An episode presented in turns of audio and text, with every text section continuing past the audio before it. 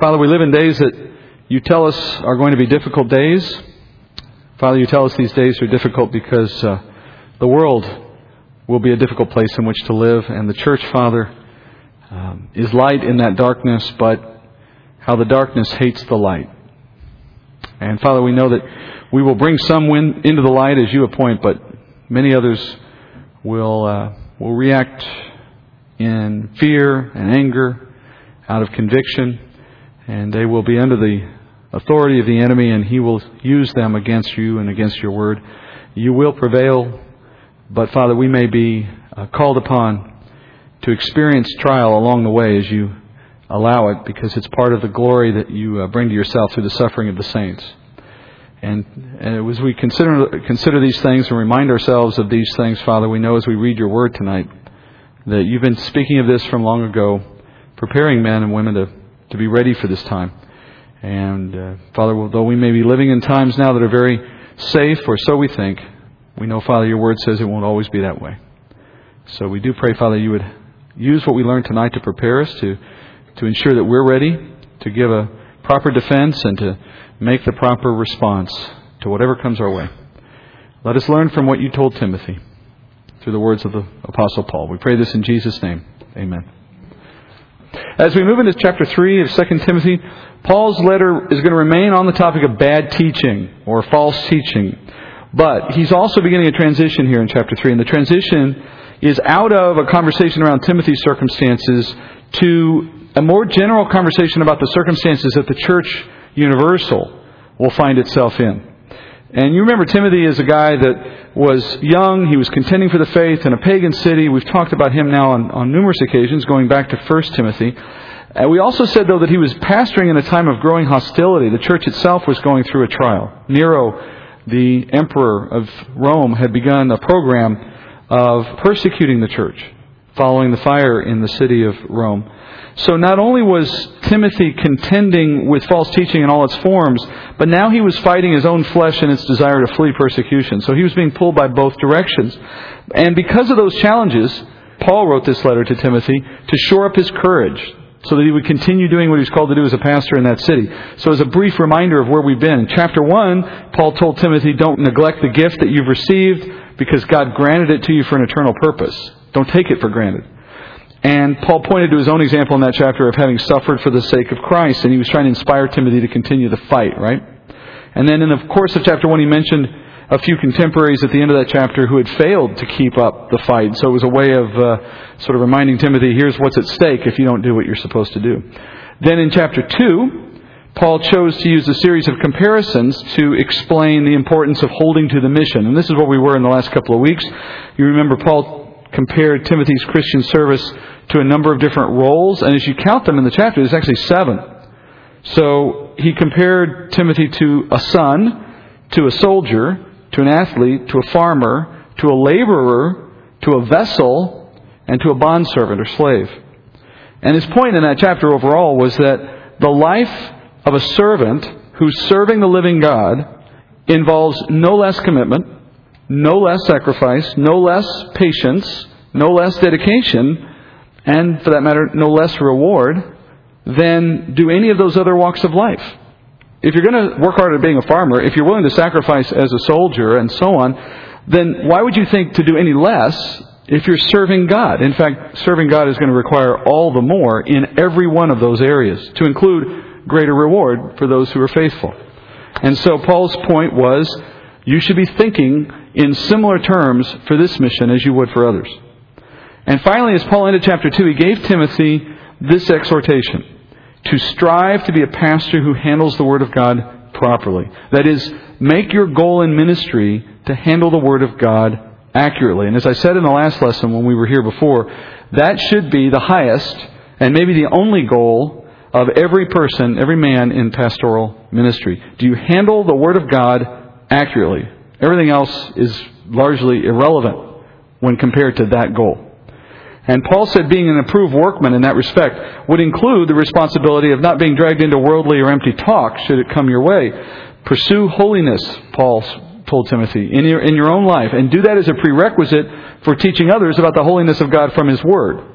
And moreover, Timothy must avoid getting dragged into those useless and foolish speculations, not get caught up in those things. Instead, he ought to correct those who do get caught up in it. All right, now on that final point, that is to correct those who have been caught up in useless speculations of one kind or another. Paul says the goal when you do that confrontation is to avoid being quarrelsome, showing love, showing patience, as you work to bring that other person, that one in opposition, to repentance if God permits. Those who are consumed by the false teaching, in other words, are not your enemy. They are, in effect, victims. And so the focus of our ministry should be to get them to a point where the Lord may grant them repentance, not to win a debate. It's not the goal. So even though Timothy was to stay out of the mud himself, he was to seek to pull others out of it if he could. You can't save everyone, though. And there are going to be times when it's best just to leave the fight. And that leads us into chapter 3 today, where Paul is now moving to prove the point regarding false teachers that they should be avoided. And he's going to do it by drawing a comparison to the nature of the days in which we live generally. So let's begin chapter 3. And to do this, I want to reread the final two verses of chapter 2, because that gives us a better context in which to move into this chapter, chapter 3. So I'll start in chapter 2, verse 25. He says, with gentleness correcting those who are in opposition, if perhaps God may grant them repentance leading to the knowledge of the truth, and they may come to their senses and escape from the snare of the devil, having been held captive by him to do his will. But realize this, that in the last days difficult times will come, for men will be lovers of self, lovers of money, boastful, arrogant, revilers, disobedient to parents, ungrateful, unholy, unloving, irreconcilable, malicious gossips, without self control, brutal, haters of good, treacherous, reckless, conceited, lovers of pleasure rather than lovers of God, holding to a form of godliness, although they have denied its power. Avoid such men as these. Paul's iconic paragraph on the nature of the last days world. When you read out of the end of 2 like I did, and then into the beginning of 3, it becomes very clear that Paul wasn't unrealistic about the degree of success that Timothy might achieve in trying to convert those who were spreading false teaching. He, in fact, look at his tone. His tone actually sounds very pessimistic, at least to my ear. He says things like, if God may grant repentance, and they are caught in the snare of the devil, and they are held captive, and they are doing his will. And now in chapter 3, he opens with, But realize this, Timothy, in the last days difficult times will come. So what Paul's about to do here is set Timothy straight on the nature of the days in which Timothy ministered. When you see the term last days, he's referring to the days of the church. The days of the church prior to Christ's second coming. Last days does not necessarily refer to a very short period of time, though obviously the longer this age lasts, the less of the last days there are. That's self evident. But you should hear the term last days as referring to the final period of history before the Lord sets up his kingdom. So Timothy was in the last days. We are in the last days. We're just a lot closer to the end of those days than he was, obviously. So in the last days, Paul says difficult times will come. Why do you think Paul wanted Timothy to know this about the future? I think it's because Timothy needed to understand that his situation in Ephesus, the one that he's so worried about, the one that might be cause for him to think twice about doing his job, well, it wasn't unexpected, and it's not unprecedented. It's the norm. The Lord has revealed to Paul, as we see written here, that the times and the nature of the circumstances that Timothy had in Ephesus were the way the church is going to exist throughout its time on earth. This is nothing new. Young and often untrained men, like Timothy, would be required from time to time to stand firm, contending for the faith. They're going to have to deal with false and ungodly adversaries. So, as bad as life may be for Timothy right now, and as hard as the work may be, he's not alone, and God wasn't surprised it was coming. So, what that tells you is there can't be any time here for Timothy to engage in self pity or to make excuses or to avoid persecution or to avoid confrontation as if he's in some special circumstance and he has to do something different than the average. Instead, Paul just tells Timothy, you need to set an example for the church. Teach and preach the truth of Scripture and do it unadulterated by foolish speculations or unafraid of confrontation.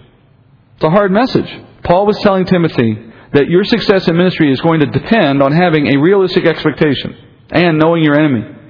That is, a man of God has to steer clear of traps and pitfalls that are set by the enemy. And in the last days, the world is going to be marked by extreme ungodliness. And so that means you have to be ready to take note of it, to avoid it, and to be aware of it. You need to understand that this idea, this very notion of a progression from bad to worse, would have been news to people in Timothy's day. Because Paul is saying this. Paul is saying that the age of the church on earth is not a progression from lesser to greater godliness or from lesser to greater enlightenment. Certainly those who come to faith in Jesus Christ will see that happen in their own lives. They'll be sanctified by that relationship. But the world at large will not.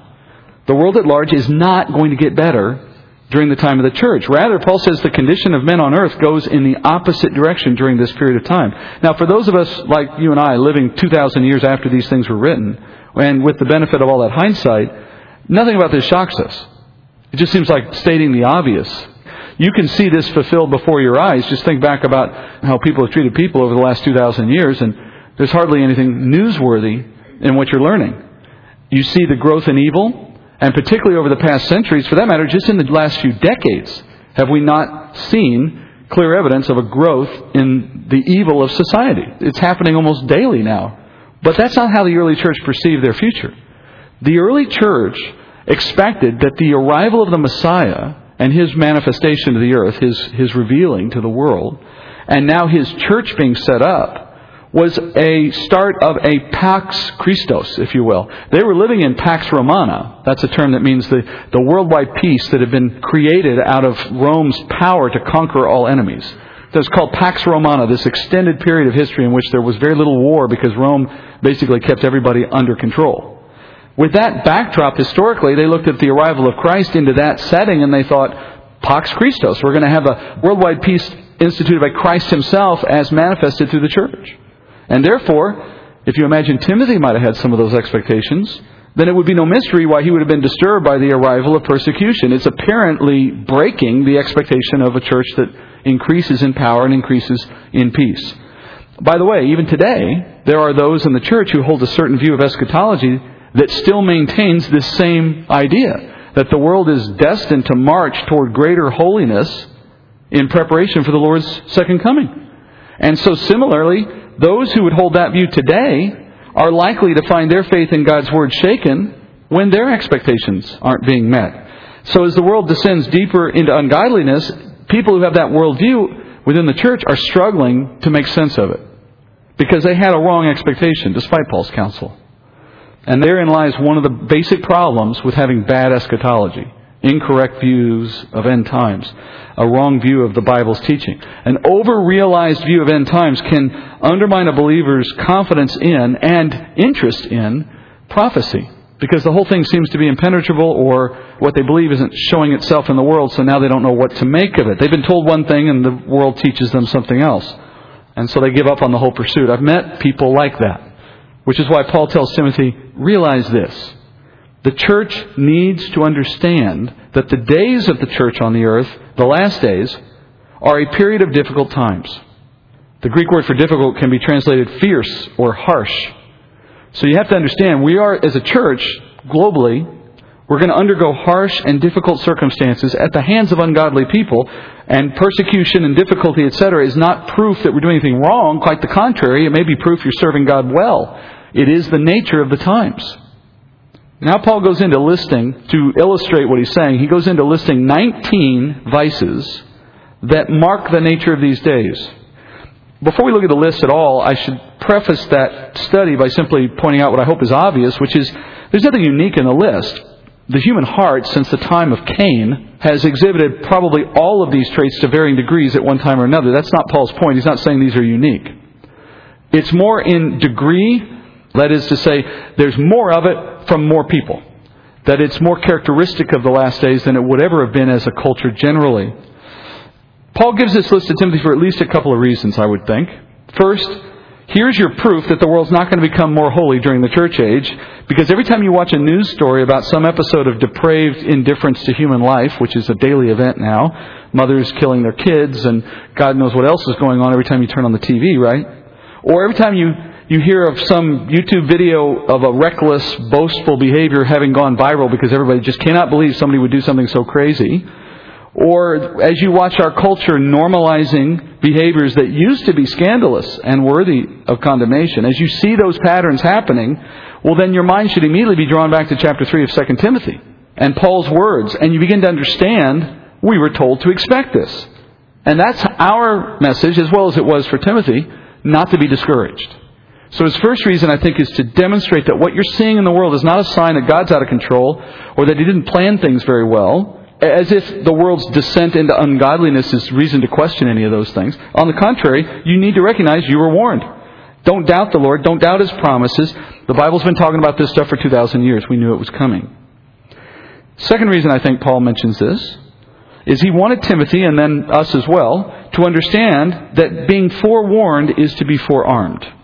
Paul wanted Timothy to flee these things, he will say here, to protect the church, to protect the word, to be willing to suffer when his enemies try to silence him, knowing, in other words, that there is going to be pressure from the ungodliness of the world against godly believers, and that that pressure is going to get worse. As the world gets worse and we hold to the truth, the gap grows, and so the pressure against us will grow as well. Here again, the intent is to give Timothy reason and confidence to stand where he is, to hold the line, and not to grow fearful that because the world's getting worse, somehow we have to move in relationship to it.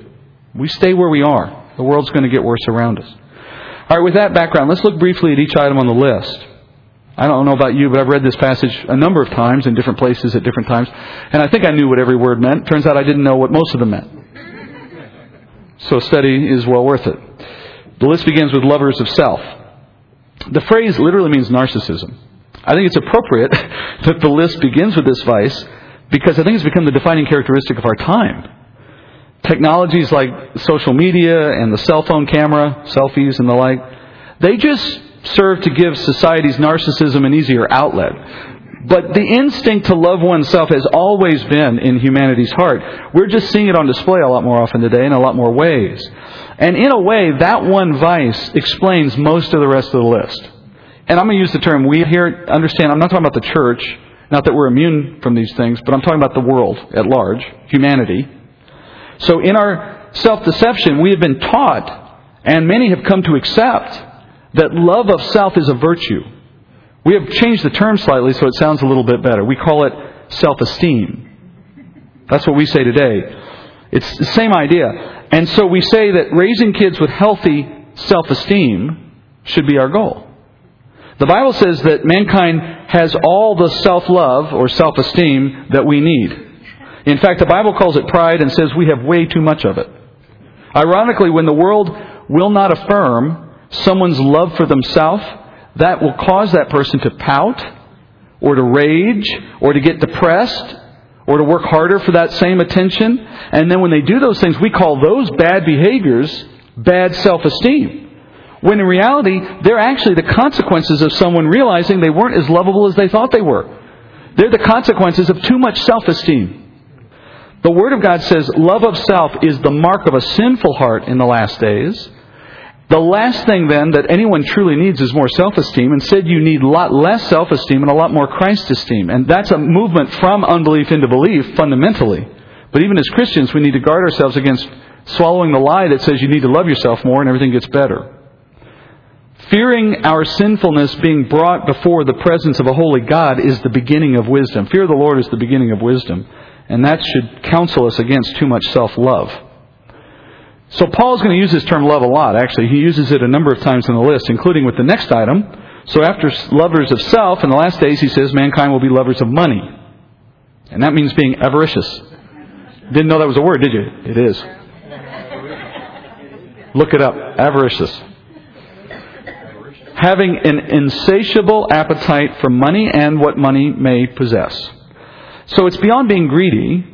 This sin also involves a dissipation of time as people spend countless hours earning all the money that they think they need to buy all the stuff they want. So it's a sin of consumption made possible by an investing of time and energy into selfish pursuits. So we have lovers of self, that leads us to lovers of money. And next, Paul says men in these days are boastful and arrogant. I'm combining those two for a moment because they are really two sides of a coin. Both these words are ways in which we display our pride to others. Being boastful means speaking pridefully about ourselves. Being arrogant means acting out in a prideful way. Both of them are outward displays of loving yourself. So there is a, a, sense of progression through this list, not perfectly in all cases, but in some sections it's very strong. Here's one where you see a little association. You go from being a lover of self to being someone who wants to love yourself through your possessions, and then you want to talk about it and act out on it. The progression of how that love of self moves to the world. The fifth and sixth items are revilers and disobedience to parents, and these two are related as well. Reviling, this is one of those I didn't really understand until I read it up, read up on it. Reviling is acting against proper authority, while disobedience to parents is acting against parental authority. The Greek word for disobedient can be translated unresponsive. So I want you to imagine a child sitting somewhere nearby as a parent gives an order to that child to go do something, and the child does not even acknowledge the parent's instructions, much less obeys. In the culture of Paul's day, that would have been the height of insubordination. That would have been worse than saying no. In fact, it was almost unimaginable that a child would respond to a parent's authority in that dismissive way, to not even acknowledge that something was said. And yet today, you know, many families know this experience of children ignoring their authority. And that's the highest form of rebellion as far as the Bible is concerned. Disobedience among children is so prevalent in our culture today that restaurants now will bar children after a certain time of day because they can't depend on the parents to take good care of them in the restaurant to make sure that they don't disobey around other people. Families, I know, decline to have fellowship with other families in the church even, because they know they can't expect their own children to behave and they're too embarrassed by their own children, so they decline invitations to be with anybody else if they can't find someone to watch their kids. We hear that all the time. My wife and I, we, we try to reach out and have fellowship with people we know in ministry, one place or another, and there are people who just flat out decline because they know our kids are kind of hard to deal with. And I'm looking at you like, you want you just wear that on your shirt? Right? I mean, because you're talking about yourself, you're not talking about your kids. We're thrilled that they're nice enough to tell us in advance, by the way. We've had the other experience, and we're very happy to know in advance. Thank you. It's a mark of the last days. It's not normal. It's not just culture. It's an abuse of parental responsibility, and it's an indication of the depravity of the heart growing. Children will do whatever you tell them to do if you make them. You outweigh them by ten times. The only reason they do anything is because you let them, period. I know it's easier said than done, but I raised two kids. I, I have a little experience. I know. Actually, that's not true. My wife raised two kids. I happen to. but I watched it.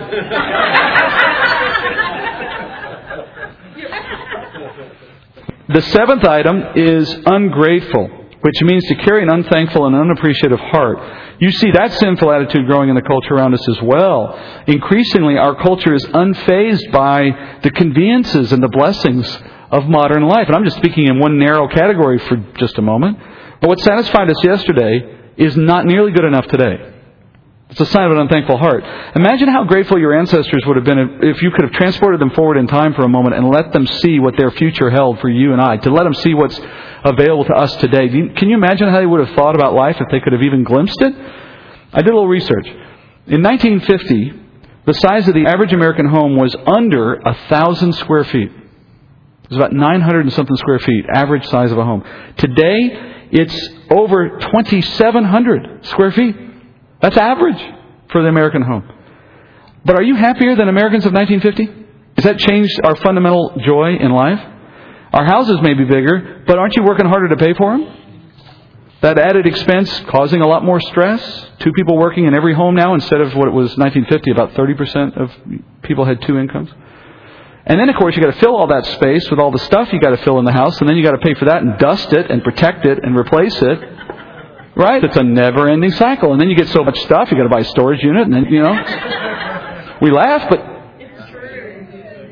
I'm not against having possessions, but we all understand what we're talking about here, right? There's a greed issue there, there's other issues there, but what the heart of it, it's an unthankfulness or an ungratefulness because having an ungrateful heart inevitably leads to avarice and greed which explains why that sin exists alongside the others in this list.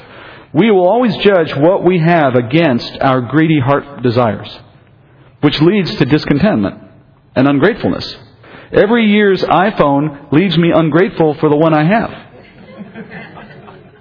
I'm still going to get the new one, but I'm just telling you right now, it's wrong. I shouldn't do it. And in other walks of life, another person's success will leave us discontented with our own situation.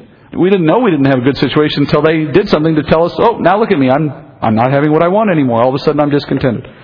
The pursuit of more drives a sinful lifestyle, which leads us to the very next item on the list, which is people will be unholy. To be unholy means simply to be unlike God. That one term certainly could summarize the entire list, but in light of what's around it, I think Paul means this in a different sense, and this is one of those other ones that I caught on to. Because another way to look at the word in the Greek is impure, as in sexually impure. And I have a suspicion, based on what's before and what's after this on the list, that that's really what Paul was speaking about, because unholy in a generic sense is just everything else on the list. He means people will be unholy in their bodies, which should require no further explanation for us tonight. You understand what he's talking about. And impurity in our bodies leads to the next two items on the list in verse 3 unloving and irreconcilable. The Greek word for unloving literally means to be heartless, to be without love, callous, in other words. To be without love in the true sense of the word love. So in this age, the last days, people are going to use their bodies in increasingly impure ways with one another, and yet, ironically, at the same time, they're going to show less true love for one another in the process. And when you see these two side by side in Paul's list, it makes perfect sense, right? Our culture is oversexed and unloving because sex is not love. In fact, it's the opposite of love when it's practiced in ungodly ways. And yet, in these days, Paul says, the days we live in, Paul says immorality will become the norm, and so people, therefore, will be unloving. And as you would expect, that kind of a, a relationship won't last either, which is why we see irreconcilable as the very next thing on the list. Marriages based in selfish love will fail. Friendships that revolve around fornication will end without marriage. Other illegitimate sexual relationships will give rise to all kinds of other abuse. And this pattern just grows in the culture so that no one even knows anymore what's right or what's wrong or what's proper or what isn't. It's free love in the worst possible sense of the word. And so Paul says people won't be reconcilable. That word in Greek includes another side and includes the notion of unforgiving. So when you look beyond the immoral relationships we just talked about, you can see this quality in the culture everywhere unforgiving and unreconcilable. Because in our culture today, isn't it the thing now to be quick to be offended? And you have every reason to be offended and no reason to ever have to forgive anybody for anything or overlook any slight. It's the way we think now. This is definitely growing. We are definitely worse than you were 50 or 100 years ago. If you were thinking that's true, you're not wrong. Next comes malicious gossips. And a malicious gossip is someone who spreads false rumors for the purpose of hurting someone. In Paul's day, this usually involved men spreading rumors in the workplace or women gossiping house to house.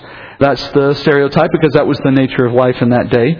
You can see other examples, though. You can see the Pharisees doing that against Jesus. You can see others in the church speaking against Paul. He mentions this in 2 Corinthians. So Paul says this behavior will be the way of ungodly people in the last days. But there's another little side to this. The Greek word for malicious gossip is diabolos, from which we get the devil, Diablo in Spanish, who is the father of lies, which is why the term gossiping carries his name. It's an idea of starting lies. So that's the nature of malicious gossips. They're like the devil in that respect. And you can see in our day to day how this is being fulfilled. And I would add, in ever more powerful ways. The internet and the anonymity and the speed of that modern communication tool, it has made malicious gossiping a way of life for people. We now have a new name for it, even. We call it fake news.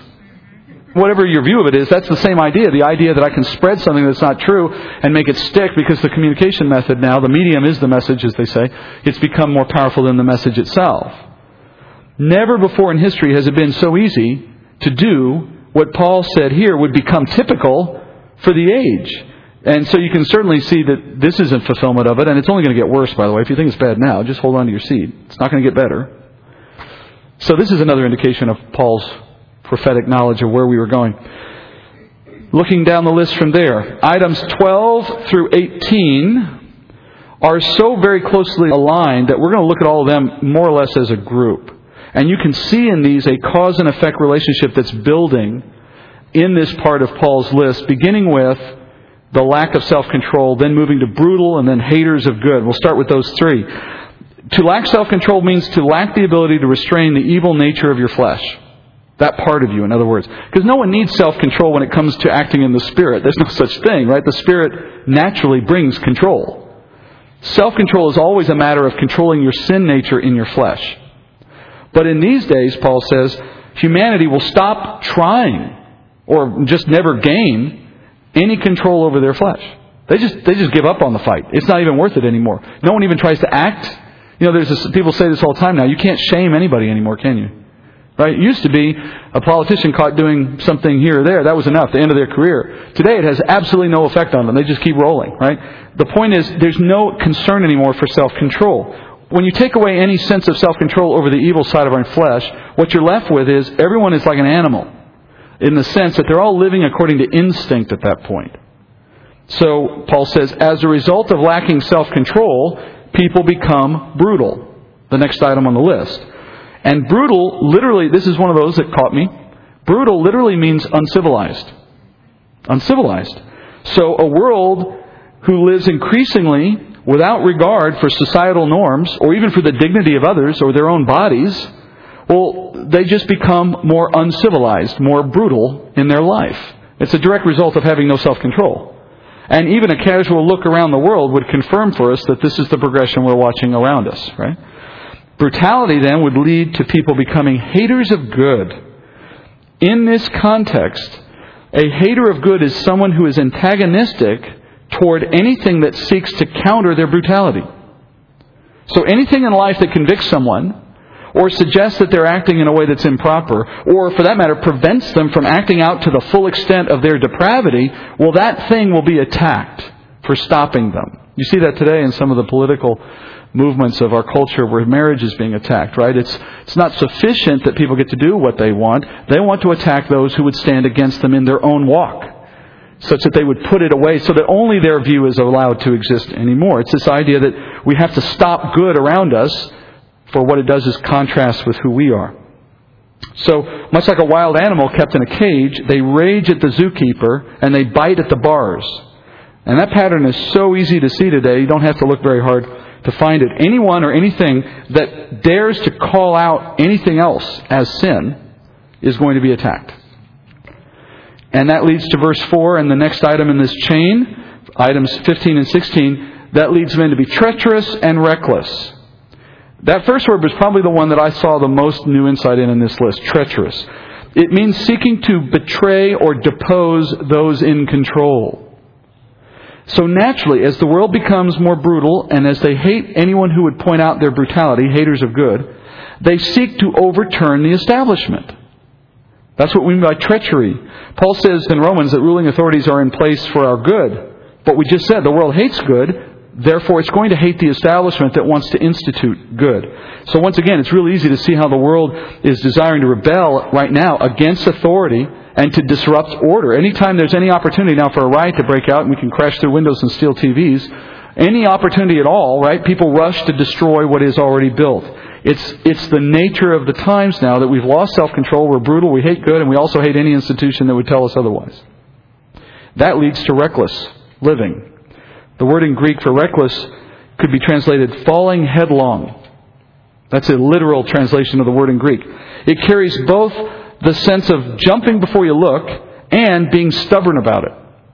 So, as in the case of someone who's been warned, don't jump off that cliff, you'll hurt yourself, that's all the more reason that they decide to jump anyway. That's the nature of what we're talking about here. And you can see a progression from treachery to recklessness very easily. Because as the world seeks to throw off the shackles of social norms and authority, they then begin to act in increasingly headstrong, reckless ways because all of those constraints have been removed.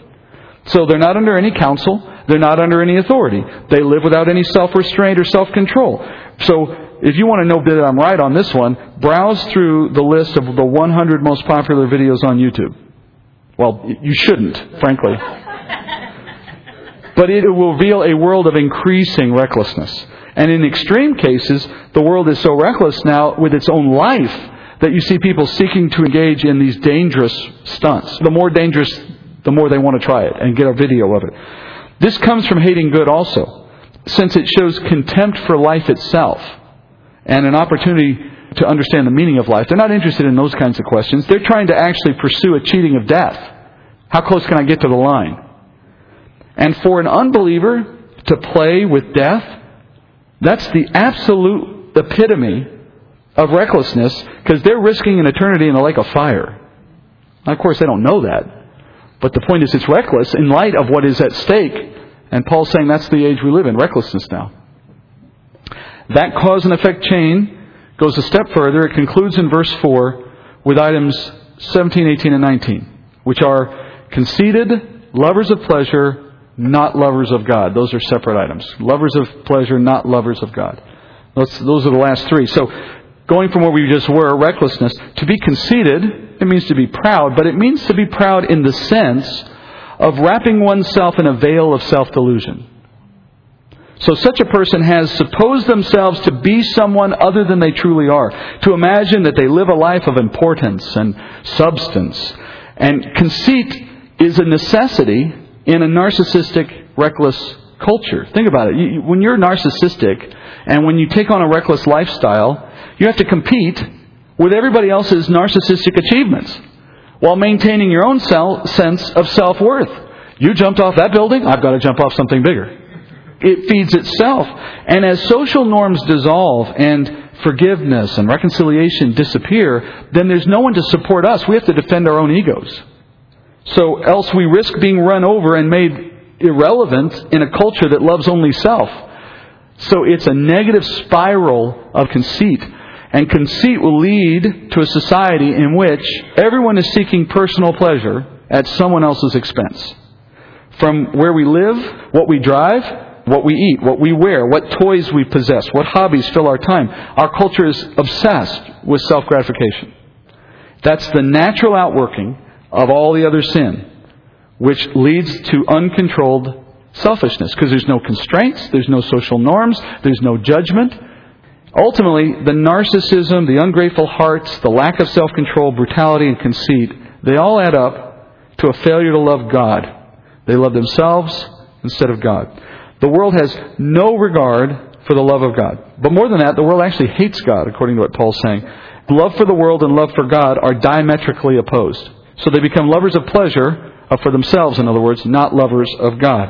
Of course, the unbelieving world has always been opposed to God. There's nothing new in that. But what's changed in the last days is a focused hatred in the world against Christ, specifically, who is the true manifestation of God.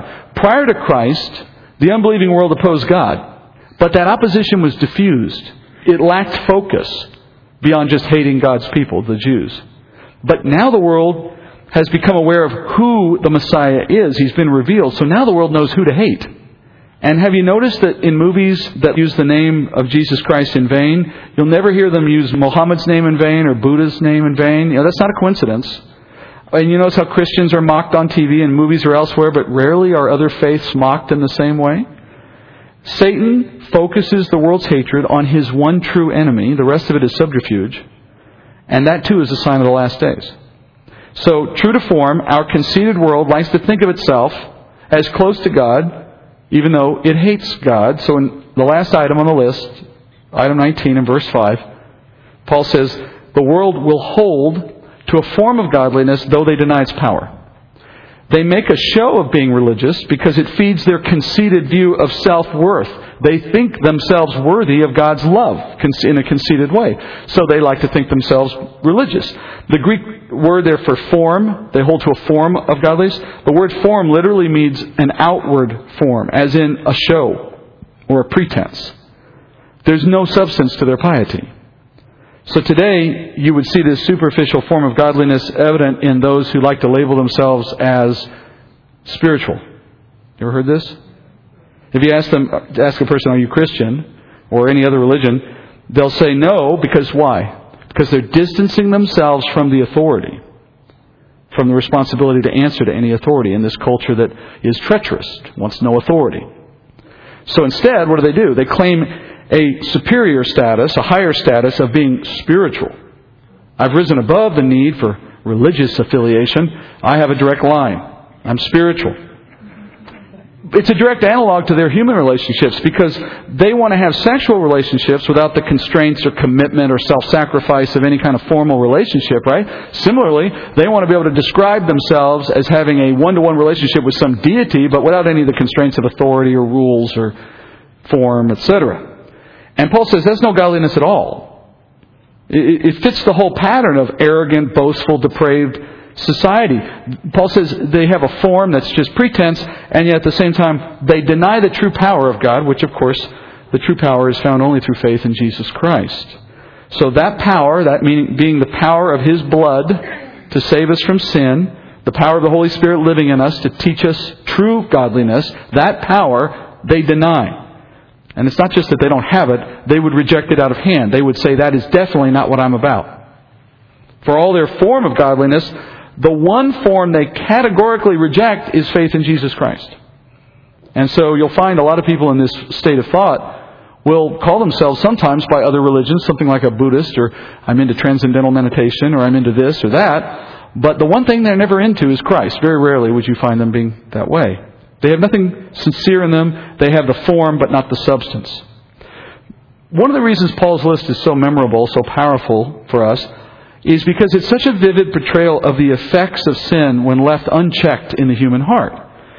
As the natural constraints that God has placed in the world against sin begin to erode, then sin abounds all the more. There's no limits.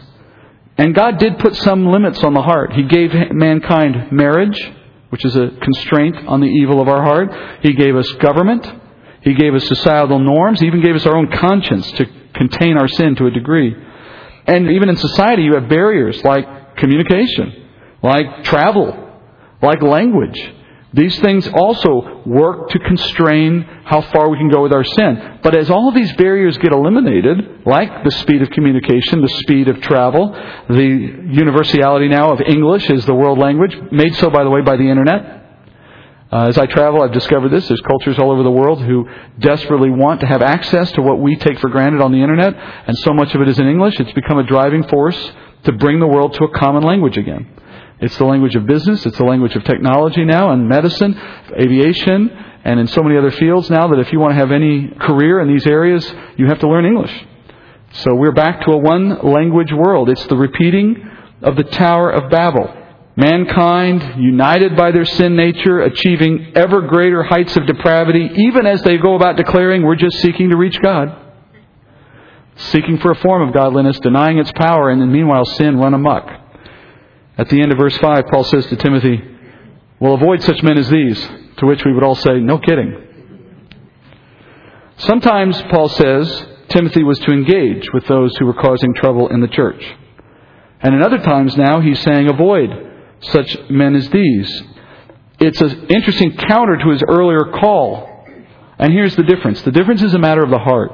In the first case in chapter 2, Paul says to engage with those who were spreading foolish talk, useless, foolish speculation, because they're in the trap of the enemy. They're believers entrapped by the enemy to do his will, and perhaps they might be rescued from that entrapment if God should permit. So go after them and see what you get out of it.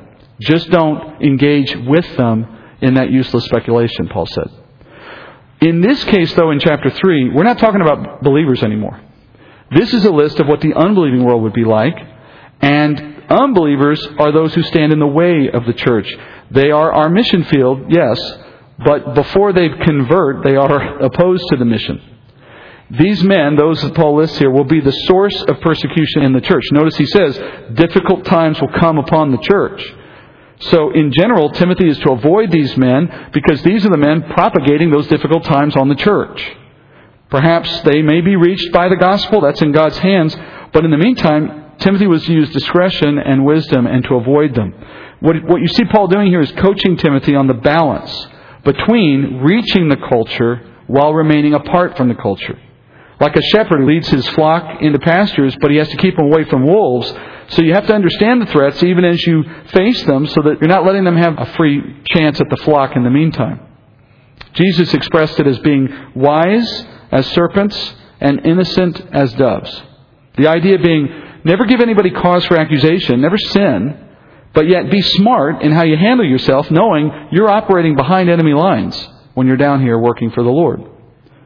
So Paul's trying to give Timothy wisdom on how to defeat those enemies even as he's ordering him forward into battle. And that leads us now into more examples from Timothy's past experience. Verse 6, he says, For among them are those who enter into households, captivate weak women, weighed down with sins, led on by various impulses, always learning and never able to come to the knowledge of the truth.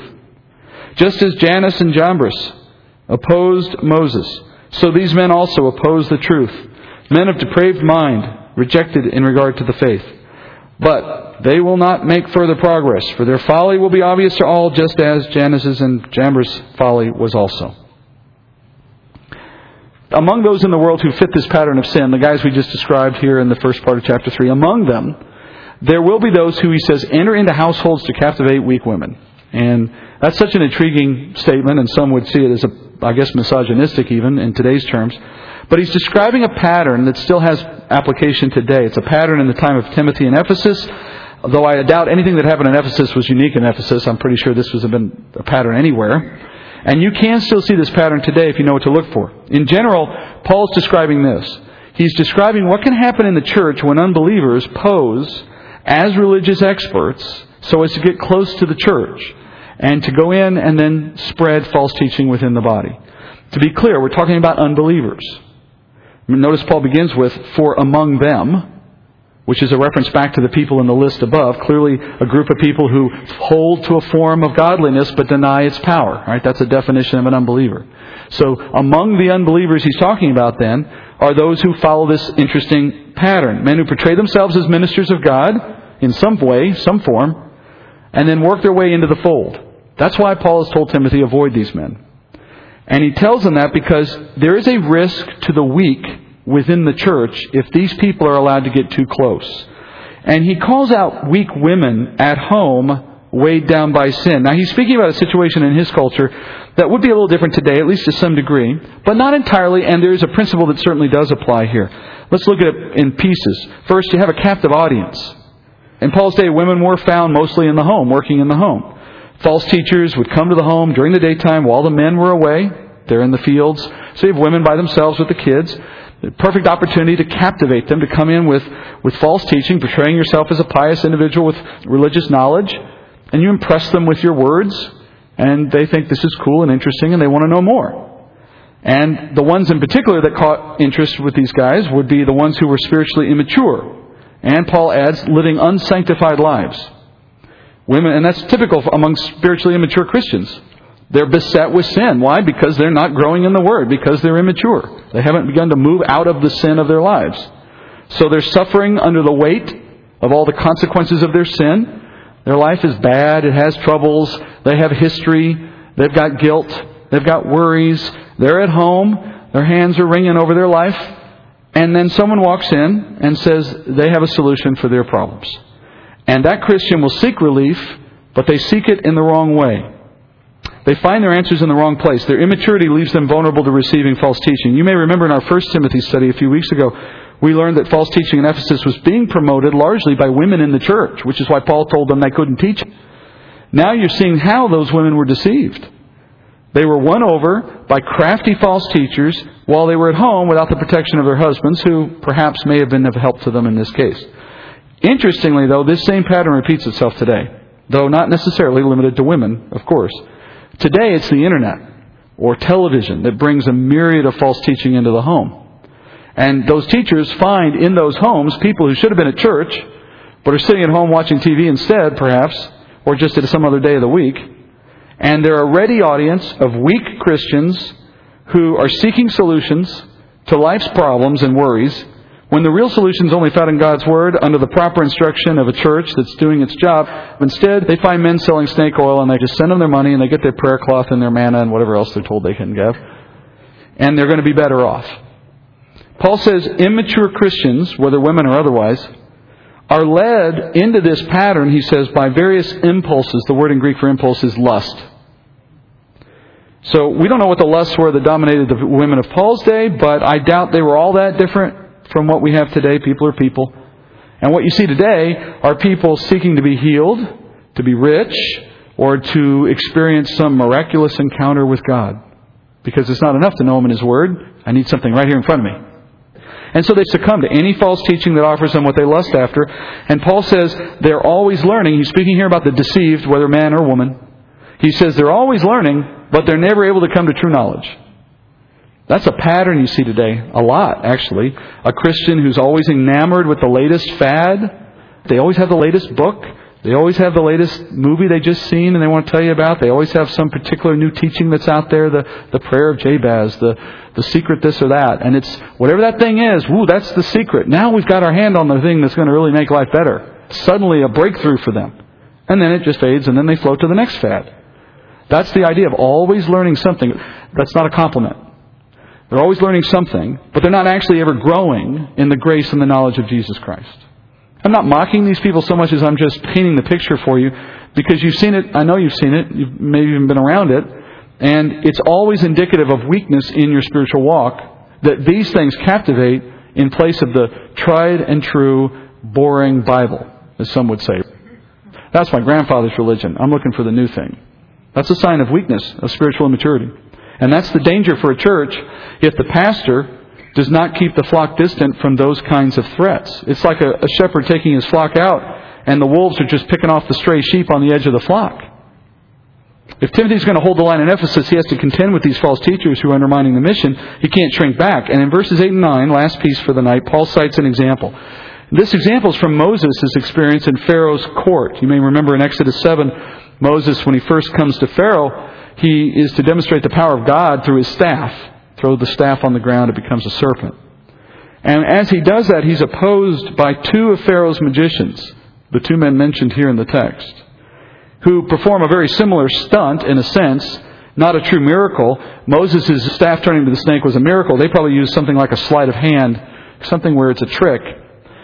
In any case, what they did in trying to equal what Moses did is a perfect representation of how false teachers work in general in these ways. First, they gain an audience because a true work of God is already taking place around them. False teachers rarely start their own religious movements. They almost always hijack what the church is already doing. I mean, Mormonism is a great example. Mormonism begins with a story about a man they call Jesus, although he's not the Jesus of the Bible, but they make it appear as if they are the real Christianity. They're hijacking a truth and turning it into something of their own. Jehovah's Witnesses do the same thing. And so, just as the two magicians that Paul names here, they tried to hijack Moses' appearance. You take Moses out of the story, those two guys have no reason to be there with their stick. Right? I mean, they have no reason to do what they did. Their whole basis for an audience was to feed off of what God was already doing around them. And that's what false teachers always do. Secondly, they sought to diminish the work of God by making it appear to be nothing more than the work of men, something that they claim to have the power to equal in their own abilities. Moses said, God did this. This is a proof that I'm from God. And the magician said, No, it's not. We can do this ourselves. And that's typically what false teachers are doing, whether they say it that way or not. They speak of God, but they really put the spotlight on themselves, or to some extent on their audience. They say, All the power that you want is within your grasp if only you follow my little recipe, which always includes sending me some money. Right? It's always in there somewhere. That's part of them diminishing the work of God into just something we can do on our own. Let's just work this out. I'll tell you how it's done. Finally, the end effect of the magicians was to oppose the truth. The magicians were seeking to discredit Moses and his testimony. Likewise, false teachers in the church seek to move our minds off the gospel, off the true message of Scripture, and onto meaningless things like prosperity or whatever else they dream up. Paul says those men have opposed the truth. He says they do it because they have depraved minds and then notice at the end there, he says they've been rejected in regard to the faith. Paul's saying that they have been rejected by God in regard to saving faith. It's a strong declaration that lines up with what Jude says about the very same group of people. Jude says this in Jude 4. Certain persons have crept in unnoticed, those who were long beforehand marked out for this condemnation ungodly persons who turn the grace of our God into licentiousness and deny our only Master and Lord Jesus Christ. So Jude said these false teachers are marked out for condemnation by God beforehand, predestined, in other words. And Paul says the same thing here. They were rejected in regard to faith. God rejected them. They didn't reject the faith, God rejected them. He, he pushed them aside. Clearly, they are not candidates for rehabilitation. And that's what Jude concludes as well. And so that means Timothy and the church needs to avoid them They're not the mission, they're the enemy. To end our teaching tonight, notice Paul says, the good guys win. Verse 9, Paul says, just as the magicians saw their snakes eaten alive by God's snake, so will the false teachers and their attempts to undermine the church fail as well. That's Paul's encouragement to everybody.